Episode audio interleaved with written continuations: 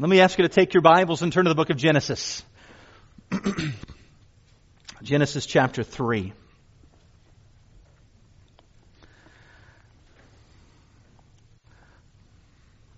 As most of you know well, we have been studying the book of Genesis for the past several months. And it will take us many more months to work our way through this book. But from the beginning of the study, we have noted the fact that the book is a record of God's self-revelation as the creator of and the sovereign over all that is. And there was a noteworthy pattern that demonstrated this reality in the first two chapters. And simply stated, that pattern was this. God spoke and creation obeyed. God spoke, creation obeyed. But as we have noted since, the, that pattern was broken in chapter 3. Because the scriptures are clear about the fact that when God commanded the man and his wife, they chose to rebel against his word and to disobey his command. For the first time in the creation story, we find something or someone saying no to the maker. The last few times I taught in this book, we wrestled with the truths that Satan was crafty, that the man and his wife sinned and hid themselves, and that because of this sin, God cursed the ground and declared that curse plainly. Chapter 3. The past couple of weeks, Pastor Dave has continued to help us study the book. I'm thankful for his teaching while I was away this morning, rather than taking the next step, what I want to do is something that he told you I would do. I told you before I left that I would do. I want to go back with you to a verse that I promised you we would revisit. It was in the midst of a context we, we studied together. I told you we'd come back to it again. A few weeks ago, I preached a sermon from the final verses of Genesis 3. What I want to do is go back and reread that context. So basically the final verses of chapter 3 so we can see where this verse is found. So Genesis chapter 3, let me begin at verse 9. I'm going to read down through verse 24. But the Lord God called to the man and said to him, Where are you? And he said, I heard the sound of you in the garden and I was afraid because I was naked and I hid myself. He said, Who told you that you were naked? Have you eaten of the tree of which I commanded you not to eat? The man said, The woman who you gave to be with me, she gave me the fruit of the tree, and I ate. Then the Lord God said to the woman, What is this that you have done? The woman said, The serpent deceived me and I ate. The Lord God said to the serpent, Because you have done this, cursed are you above all livestock and above all the beasts of the field. On your belly you shall go, and dust you shall eat all the days of your life. I will put enmity between you and the woman, and between your offspring and her offspring. He shall bruise your head, and you shall bruise his heel. The woman he said, I will surely multiply your pain in childbearing. In pain you shall bring forth children. Your desire shall be contrary to your husband, but he shall rule over you. And to Adam he said, because you have listened to the voice of your wife and have eaten of the tree of which I commanded you, you shall not eat of it. Cursed is the ground because of you. In pain you shall eat of it all the days of your life. Thorns and thistles it shall bring forth for you, and you shall eat the plants of the field. By the sweat of your face you shall eat bread till you return to the ground, for out of it you were taken, for you are dust, and to dust you shall return.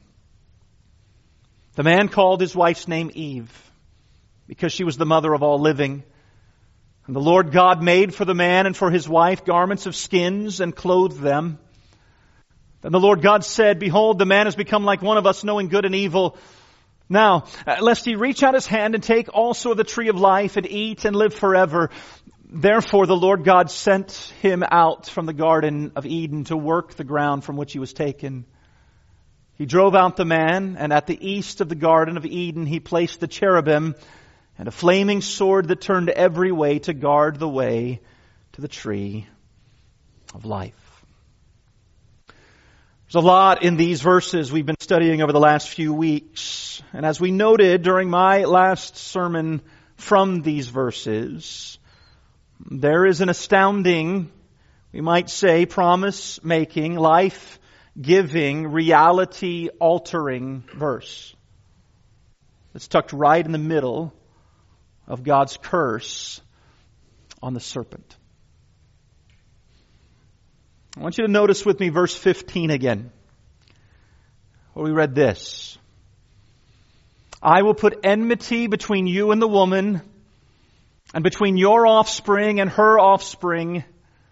He shall bruise your head, and you shall bruise his heel.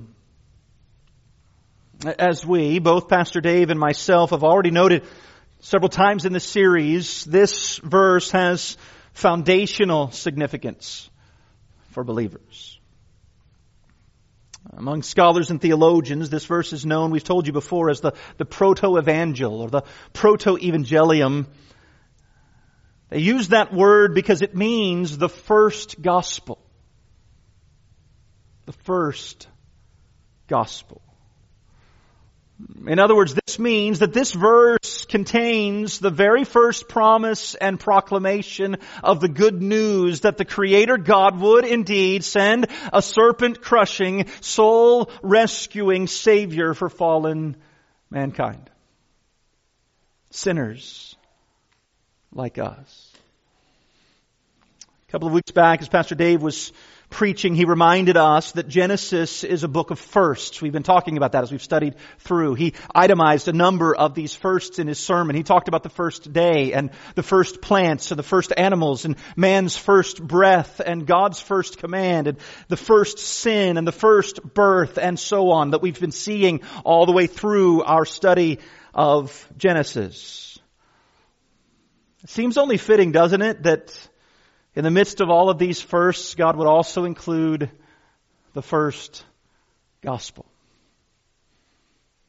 The first promise that He would send the Savior. For the time that we have this morning, what I want to do is I want to consider this verse by looking at three main ideas, three, three big thoughts this morning. Very simply, I want us to see the problem. I want us to see the pattern I want us to see the promise. There's a problem, there's a pattern, there's a promise. So let's go ahead and dive right in and look at these three main thoughts. I want to begin with the problem. The problem. You say, Pastor Joe, how, how is there a problem in that verse? Well, I would say this, that historically, the church has wrestled with just how to handle the language that's found in this verse. There have been discussions and debates. There have been varying opinions and interpretations of what to do with this verse. In fact, I want you to look again at the language of verse 15, where speaking to the serpent, God said, I will put enmity between you and the woman, between your offspring and her offspring. Key phrase. He shall bruise your head and you shall bruise his heel. You see, the problem for interpreters has been with how to handle that little phrase, her offspring. What's it talking about? What's the offspring or the seed, depending on the translation you may be reading? Does this phrase refer to an individual, has been the discussion, a person, or is this phrase what some have argued as a collective singular, referring to, to more than one person, or, or even many, many people?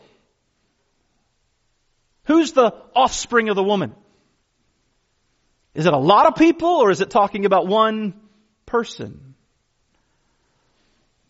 Some have suggested through the centuries as the church has wrestled with this question that her offspring refers to humanity as a whole.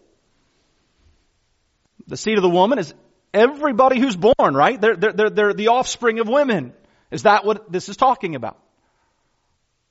Her offspring. Humanity as a whole. Others have suggested that the phrase refers to the saints who make up the church. So not the whole of humanity, but the, the saints of the church. And while one may make sense logically as you think through how people come into the world, the other actually has a text from which it's argued in church history. You see, the explanation for this second, the idea that the saint, it's talking about the saints in the church is rooted in Romans chapter 16 and verse 20, where we read these words, the God of peace will soon crush Satan under your feet. The grace of the Lord Jesus Christ be with you. Mm, seems pretty compelling. There's your answer. You all are the offspring of the woman that crushes the serpent. Is that what it's talking about? Well, I would argue that while that is a compelling verse and it has much to teach us, we'll come back to it later in the sermon, there's more to be considered to understand that verse biblically and the whole of what's said in Scripture. Still others have suggested, uh, moving from the phrase her offspring back to the phrase the woman in the verse, that the woman in, the, in Genesis 3.15 refers to uh, the Virgin Mary, not Eve. They say that that is actually Mary, and they make a comparison or a connection between the two. Many, many though throughout history have taken, as I do, her offspring to be a prophetic reference to the Lord Jesus Christ who would come, defeat the enemy, and save his own from sin and wrath and the grave. To be honest, the church fathers and many respected scholars throughout history are all over the map on this question. Depending on where you read and who you read, you'll find a variety of takes on Genesis 3 and verse 15. And, and, some even take not just a singular position, but a hybrid position, trying to use more than one of these possible ways to explain the verse. But friends, I believe that there is a biblical pattern that addresses the historical problem and it makes one of the varied ex- expressions or explanations of the verse rise to the top as the best way to understand this verse. So we don't just want to understand the problem this morning. I want us to understand secondly and consider the pattern that I'm talking about. The pattern.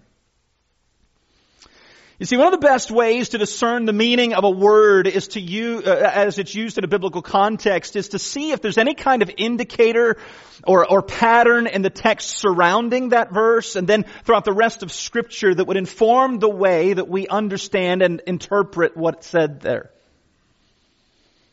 And fortunately, I would argue that there is such a pattern in Genesis and then throughout Scripture to help us understand this verse. Let's just begin with what we find in the book of Genesis.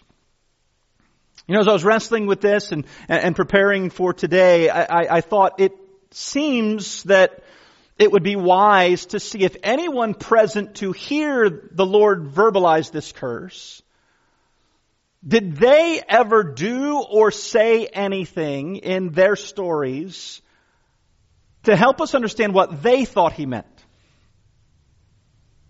So he's speaking to the serpent or to Satan, but Adam and Eve are present. We might ask it this way. Is there anything in the life or the language of Adam or Eve that would help us discern whether or not they believed that God was referring to many people or to an individual when he spoke of her offspring? When they heard these words, what did they hear? What were they thinking? And I would argue that there is certainly an indicator right here in this story and what follows. You see, immediately following the curse and their expulsion from the garden, we read this in the first verse of the next chapter. Genesis 4 and verse 1. Now Adam knew Eve his wife, and she conceived and bore Cain, saying, I have gotten a man with the help of the Lord. Conservative commentators seem to agree that Eve's language here seems to indicate that she thought that she had just given birth to the offspring that had been promised in the previous verses. He's here! He said that he would give a seed of the woman, and she seemed to think the individual had arrived. Now, someone who's skeptical might look at this and say, well, that's a stretch, isn't it? She's talking about a man. It's not the same word. You sure that's what she meant? And I think the case actually gets stronger the more you read. Because you just have to keep reading chapter 4 and you know the story of what happened to Cain, right? And what Cain did to Abel and all of the fallouts. And so we read in verse 25 of chapter 4 these words, when the next child is born.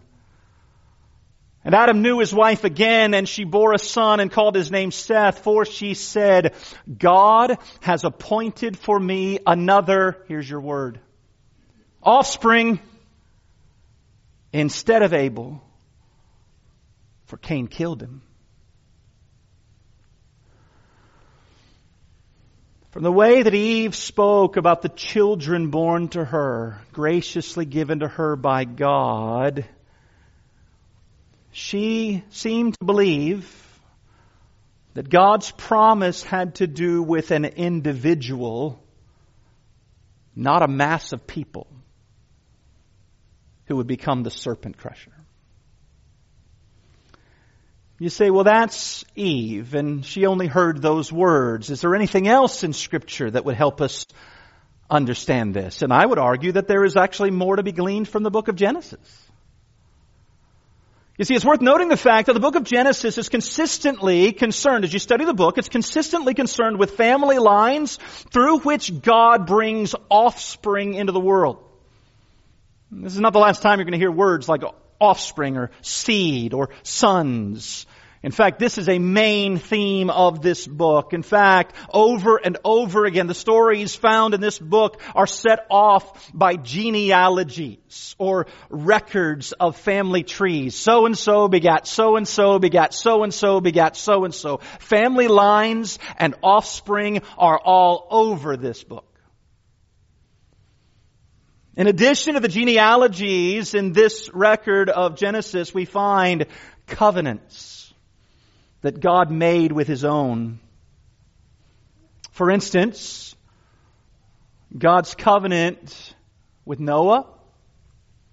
Don't have to read far to get there.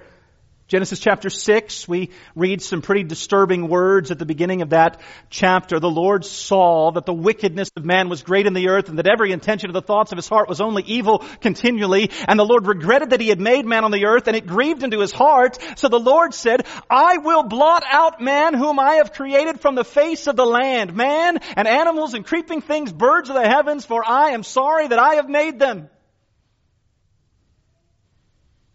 You say, I, th- I thought he promised to send a seed, an offspring. But he's going to kill them all? Well, what's going to happen? But you just have to keep reading Genesis 6. In fact, the very next verse, 8, says, But Noah found favor in the eyes of the Lord. God gave grace. To what end? Keep reading. God said to Noah, verse 13, I have determined to make an end of all flesh, for the earth is filled with violence through them. Behold, I will destroy them with the earth. Make yourself an ark of gopher wood. Verse 18, I will establish my covenant with you, and you shall come into the ark, you, your sons, your wife, and your sons' wives with you. Friends, you read the stories, the genealogies, you read the stories of the covenants, and what you find is the fact that God chose to show grace. In this context, He showed grace to Noah. He preserved the line, and He spared His children or His offspring. You watch the pattern of the text and you find the significance of the language. In fact, it's not just here. You read a little bit further in the book of Genesis and you come to chapter 12 and you find not only the, God's covenant with Noah, you find God's covenant with Abraham.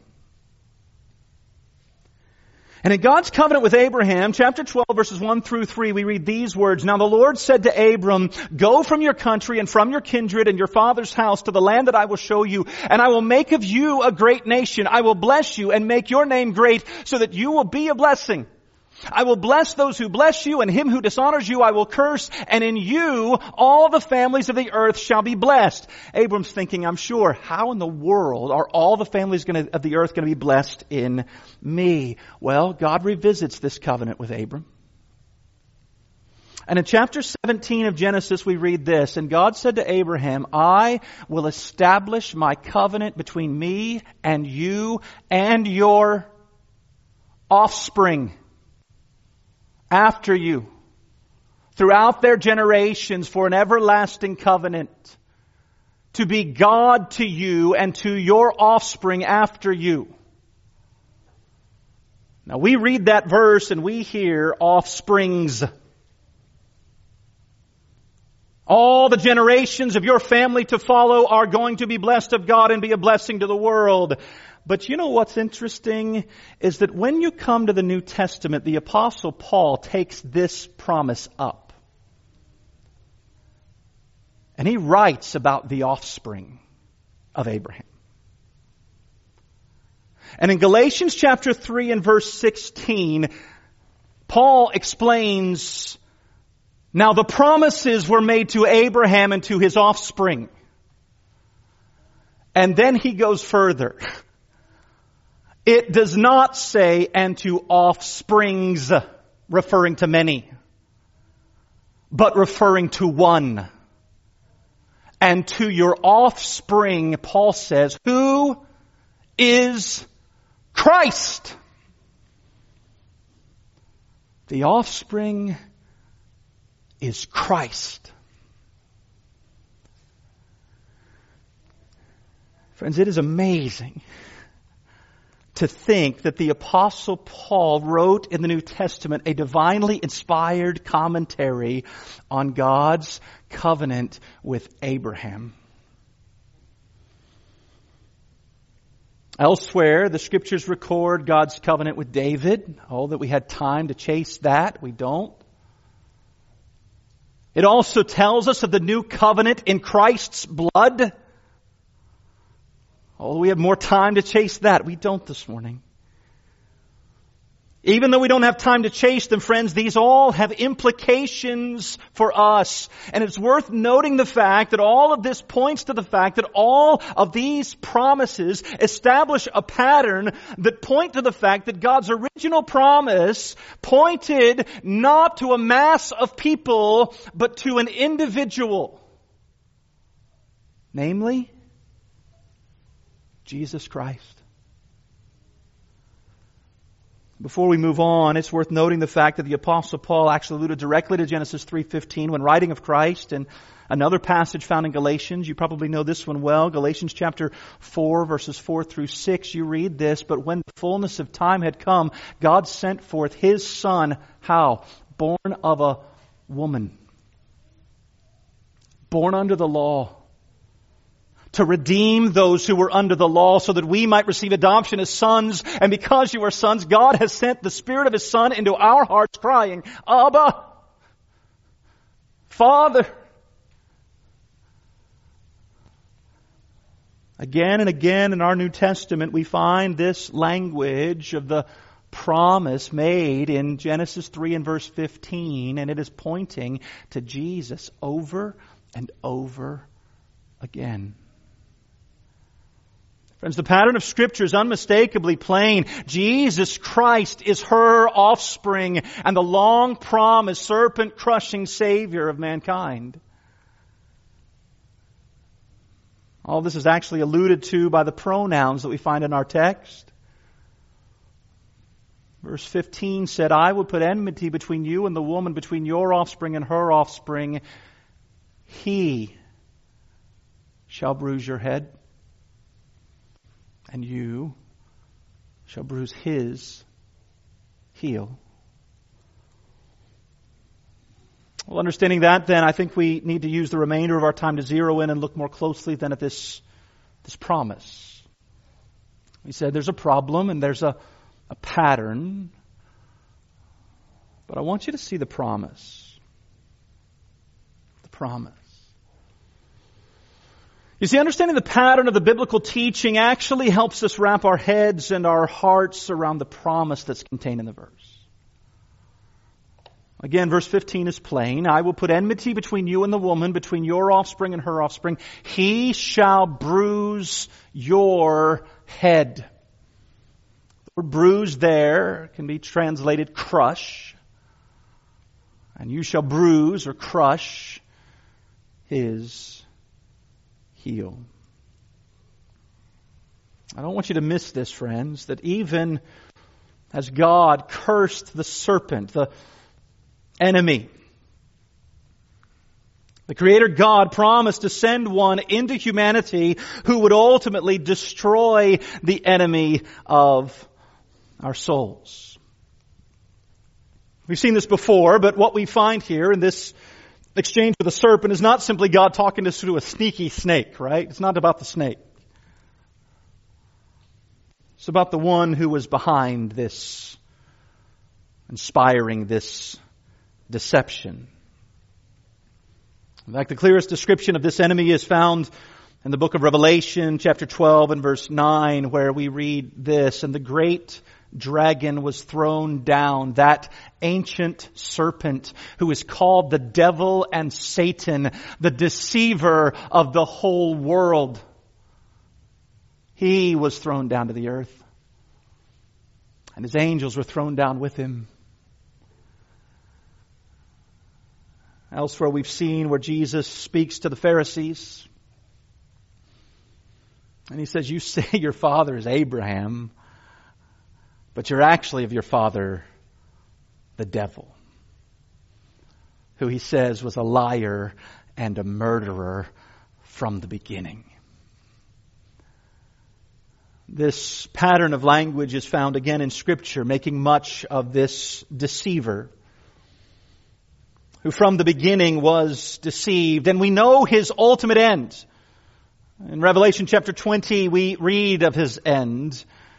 Well, we read this, then I saw an angel coming down from heaven holding in his hand the key to the bottomless pit and a great chain and he seized the dragon, that ancient serpent who was the devil and Satan and bound him for a thousand years and threw him into the pit and shut it and sealed it over him so that he might not deceive the nations any longer until the thousand years were ended. After that he must be released for a little while.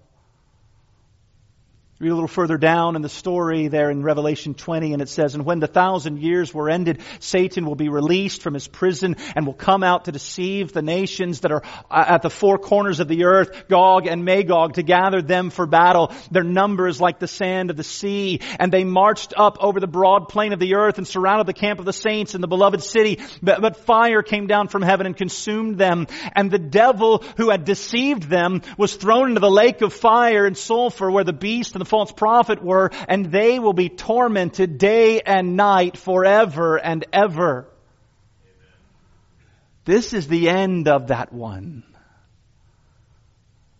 We, we know that is coming. But I think we need to ask another question. If the promise of Genesis 3:15 is that Jesus will crush Satan, then when did or when will King Jesus crush the serpent's head and render him a defeated foe?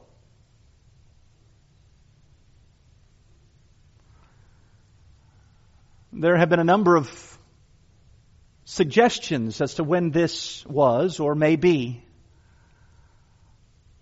But may I submit to you that the simple answer to that question is simply this Christ did so at the cross. At the cross. You may ask, do you have any biblical basis for saying so? And I'm glad to say, yes. Yes, I do. I don't just want you to take my word for it. I want you to see what the Bible says. And it doesn't just say it once. You see, friends, the writer of Hebrews put it like this. In Hebrews chapter 2, writing of Jesus, He said, Since therefore, verse 14, the children share in flesh and blood, he, Christ himself likewise, partook of the same things.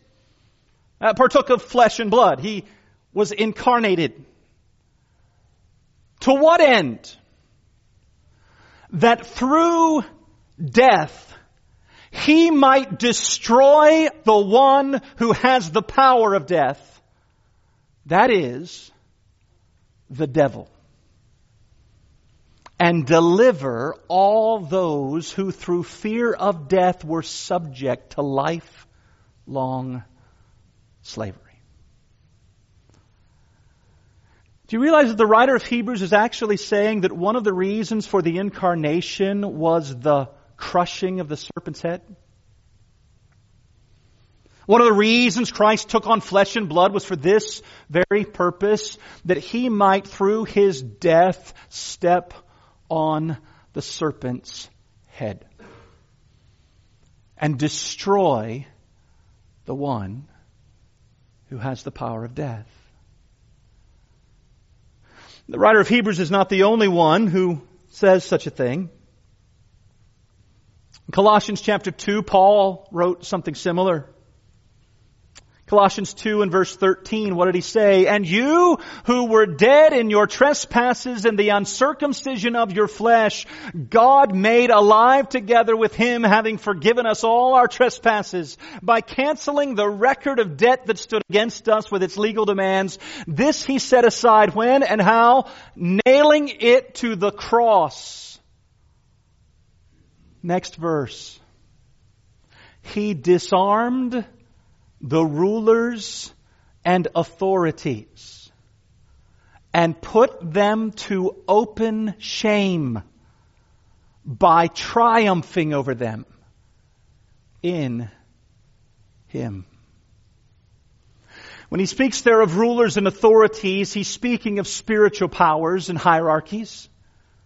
Those who were ruling over, those who were, were, were, conquering, those who were captivating the lost. Christ disarmed them, took their power, and shamed them publicly at the cross. It's the same language that Paul used in the previous chapter of Colossians when he said to us as believers this He, God, has delivered us from the domain of darkness and transferred us to the kingdom of His beloved Son, in whom we have redemption, the forgiveness of sins. My friends, we could go on. There are other texts that make this same reality plain, that reinforce this reality again and again. This truth that Christ Himself conquered these powers, there is no thing we have to fear, no one we have to fear now in Christ Jesus. The Bible is plain that on the cross, King Jesus crushed the serpent's head, defeated him, disarmed him, took his power, and put him to an open shame. But let's be clear about this. Satan still rages. Though he rages, he is a defeated foe. I don't know if you've ever been party to the dispatching of a snake. I think many of us are here like, I'm happy when others dispatch it. I don't want to be around for it, but I would submit to you something. It's fascinating. If you ever, uh, as my dad used to say it, cut off a snake's tail behind its ears. You think about that a minute. Yeah. If you ever do so, you'll find that the snake acts alive still. In fact, I remember once as a child, we had a snake in our yard and my dad took its head off. And for the next two hours plus, my brother and I played with that snake. It had no head, but it coiled, it struck, it wrapped itself around our arms and squeezed. You would have thought it was alive. And it had no head. Hear me, friends like a snake still writhes and coils and strikes after its head has been cut off. Satan fights and he seeks to deceive every soul that he can with whatever time he has left before he is bound forever and ever and ever. But he is still a defeated foe. His head has been crushed and his doom is sure. And yet, so many who call themselves the people of God act fearful and powerless in the face of his opposition. We act as if greater is he that is in the world than he that is in us. Why? Why are we so afraid? Why are we so fearful? We look at the world around us and yes, things are bad and they seem to be getting worse. We read our Bibles, it seems that this will continue to be the case. Stick around. But why are we so afraid? Why are we so insecure? Why do we act and talk and post as if we're on the losing side? We know better. We know what our Bible tells us. We know what our Lord has done. But we still cower and run from the snake, it seems. rather than boldly stand and speak truth, knowing our Christ has crushed his head. You see, friends, all of this that we have just studied is directly connected to the saving work of Christ. That work he did on the cross, and it's connected to the work that he's continuing to do in sanctifying and securing us but I wonder sometimes if we live like it. I don't know if you noticed in the passages that we just read how absolutely full of the language of salvation they were.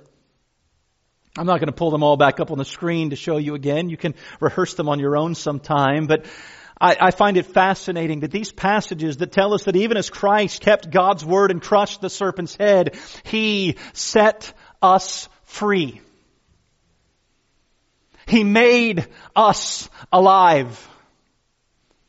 He forgave us all our trespasses. He canceled the record of debt that stood against us. He delivered us from the domain of darkness. He transferred us into the kingdom of His beloved Son. He redeemed us. He forgave us all our sins. Over and over and over again we find the language of salvation in these texts, my friends. And it is the thoroughness of His finished work that gives us confidence each and every day as we trust and live for and walk with Him. But I have to ask the question, do we believe this? It should be no wonder to us that John chose to encourage believers with these words rooted in the promise of our text. 1 John 4 and 14, little children, you are from God and have overcome them, for he who is in you is greater than he who is in the world. This same promise is what Paul connects our ongoing confidence to in his letter to the Romans. I don't know if you've paid attention to this. You know this passage, but it was fascinating as I was, I was studying this week again the connection of language. Romans chapter 8, you know these, these words. What then shall we say to these things? If God is for us, who can be against us? We tend to think that means just human beings, right? He who did not spare his own son, but gave him up for us all, how will he not also with him graciously give us all things? Jump down to the end of that passage. Paul says, for I am sure that neither death nor life, now keep reading, nor angels nor rulers, nor things present nor things to come, nor powers, nor height, nor depth, nor anything else in all the creation will be able to separate us from the love of God that is in Christ Jesus our Lord. Is Satan in that list? Yes, he is. And not even he can touch your security in Christ.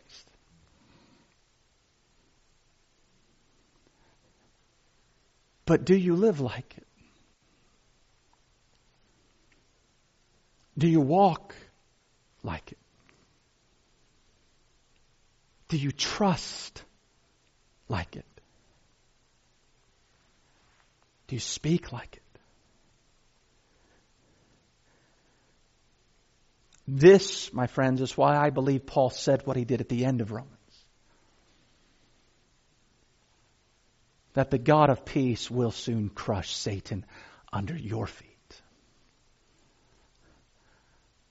Not because you will be the serpent crusher, but because Christ already has, and you walk and you live as conquerors, not victims.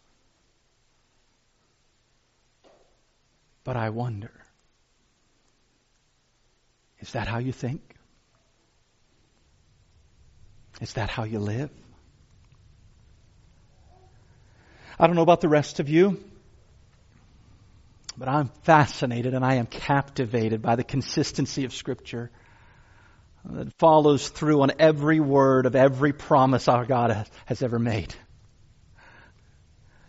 And friends, it must be understood as we close that this gospel establishing promise recorded in Genesis 3:15 is only good news for those who are truly and eternally trusting in Christ alone to save them. This promise is for those in Christ and so I have to ask, my friends, is this promise good news for you? Are you in Him? Or do you just know a lot about Him and maybe you even like Him a lot? But you're not in anybody's kingdom, you think, but your own. You're in charge of your life. No, those in Christ have been transferred from the kingdom of darkness into the kingdom of Christ. Is he your king? And therefore he then is your confidence? And friends, if it is good news for you, you are in Christ, then let me ask, is this promise sanctifying and securing for you? Do we simply read these words and we pass over them and we move on? I want us to see that this gospel establishing promise is something God fulfilled. And He continues to proclaim that good news and calls us to do the same. So, to that end, this morning, I want us to pray that by His grace we will be found in Him, being sanctified and secured in Him, and proclaiming the good news to others who still need to be found in Him. So, to that end, let's pray. Father, thank you this morning for your word. I thank you for your truth. And I pray that you would take these realities and you would sink them deep into our own minds and hearts. I pray that you might give us the confidence in Christ that you intend for us to have. Father, I pray for any who are here outside of Christ, would you save? Even this morning? Father, for those who would be here and say they are in Him, I pray that the realities, the truth of Scripture might be sanctifying and securing for us. I pray that as we gather today and we fellowship in the couple of hours to follow, Father, that you would use these things as a source of great comfort and encouragement, that they might stabilize us as we walk together today, for it is in Christ's name that we pray these things. Amen.